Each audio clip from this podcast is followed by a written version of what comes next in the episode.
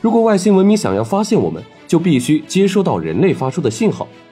如果以探测器的速度，至少要四万年之后，信息才能传达出去，地球才有可能被发现。而无线电波似乎是星际通信最有效、最经济的方法。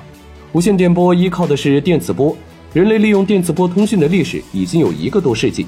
除开其他影响因素，最早的电磁波信号至少飞到一百多光年之外。如果有更高等的外星文明，地球的存在已经曝光。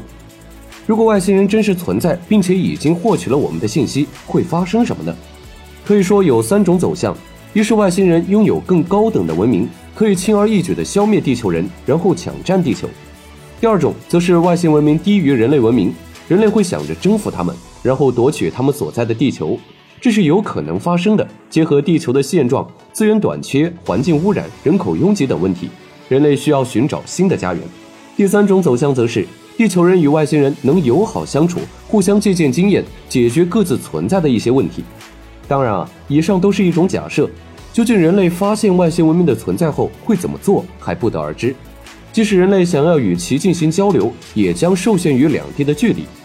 人类目前的载人技术只能支持人类登陆月球，更远距离的旅行还不足以实现。